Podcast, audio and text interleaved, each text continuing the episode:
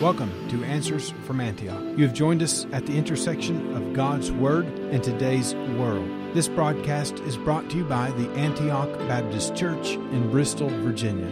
Join us as we examine information that impacts the church, the Christian, and the Christian home.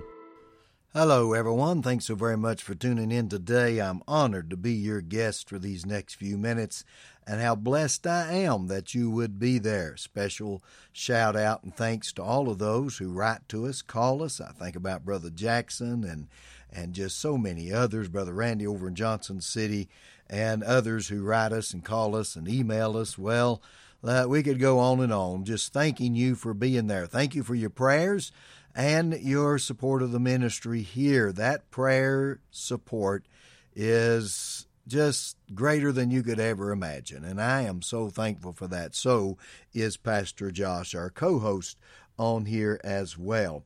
Well, I tell you what, I was reading something from uh, A.W. Tozer, the great preacher of the past. He died in 1963. Uh, the founder of our church, Dr. Rayton Puckett, uh, had uh, had known him and uh, wow, what a blessing. Also, a, a friend of mine that's in heaven, Dr. William Clement Mellor. Dr. Mellor was close friends with A.W. Tozer, but uh, he was often known as the 20th century prophet. Many books, uh, many of his books are still out there in print, and they're such an inspiration.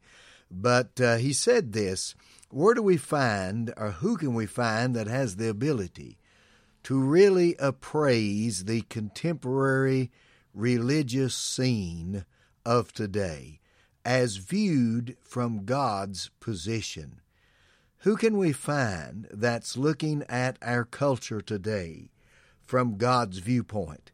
Uh, that's the reason on this radio program we do our best to look through the lens of the Bible at what is taking place today.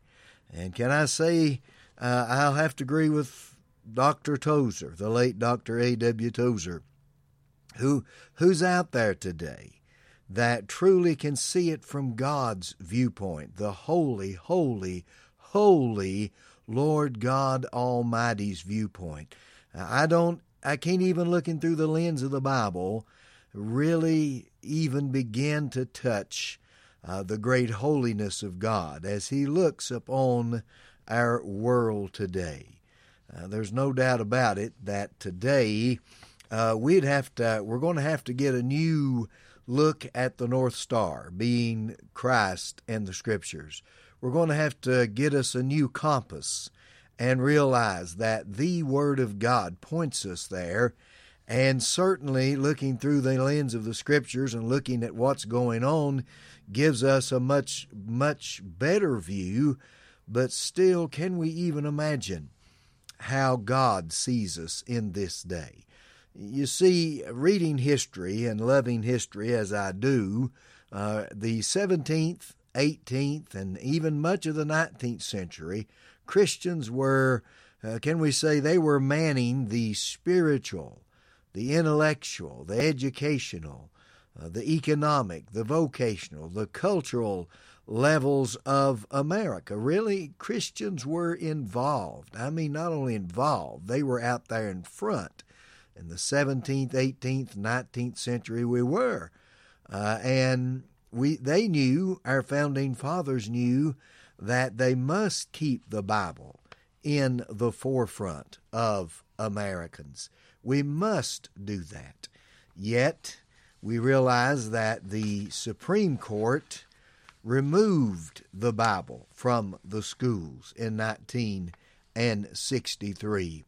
It was an 8 to 1 decision and only one only one Supreme Court justice, Justice Potter Stewart, had the one dissent in the 1963 uh, Abington School District versus Schempp, which was the case, by the way, it's just the case that removed the Bible from public education following 300 over 300 years in American history.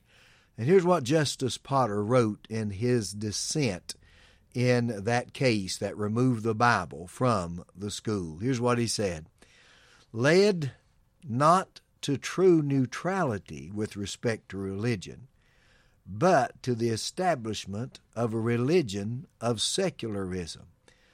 He said this simply the one belief to which we have removed the Word of God, the Bible, and said every religion must be neutral, we actually have established the religion of secularism. And he was so right in saying, saying this and stating this. Uh, can I say today's problem results from that? We're in a postmodern world. There's cultural Marxism out there, which we call it wokeism. And uh, that's truly what's going on.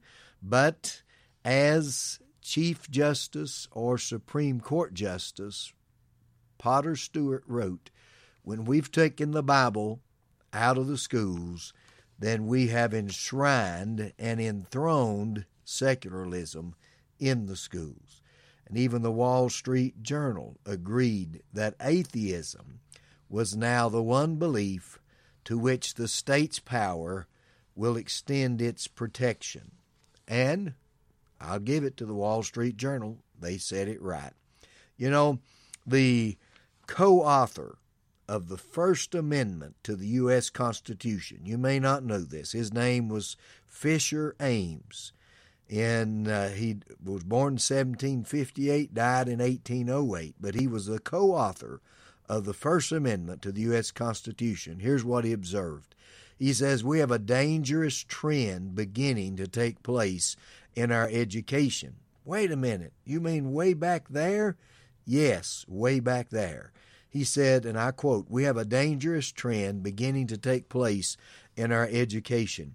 We're starting to put more and more textbooks in our schools, and we've become accustomed to putting little books into the hands of children containing fables and moral lessons, and we're spending less time in the classroom on the Bible which should be the principal text in our schools.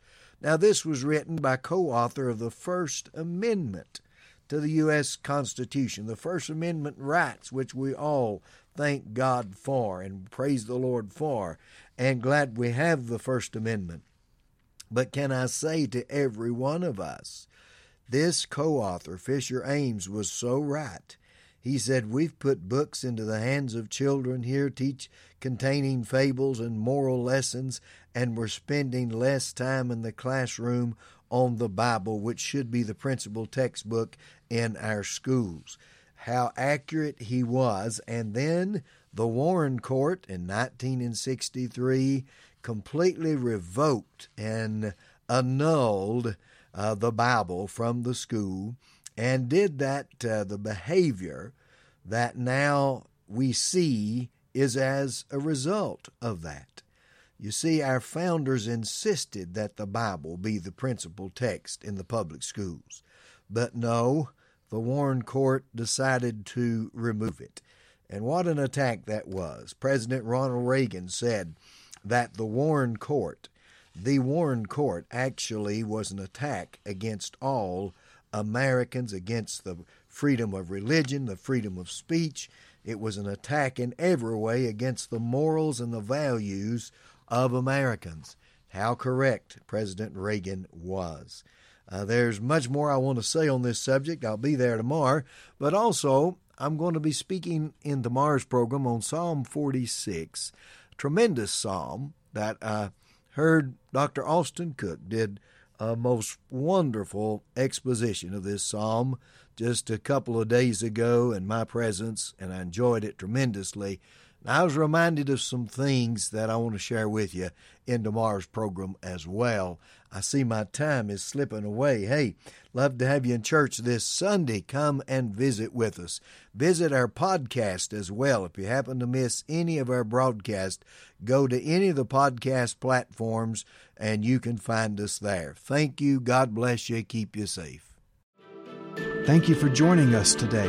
We encourage you to visit our website at antiochbristol.com. There you will find many ways to contact us and connect with us, and so much more.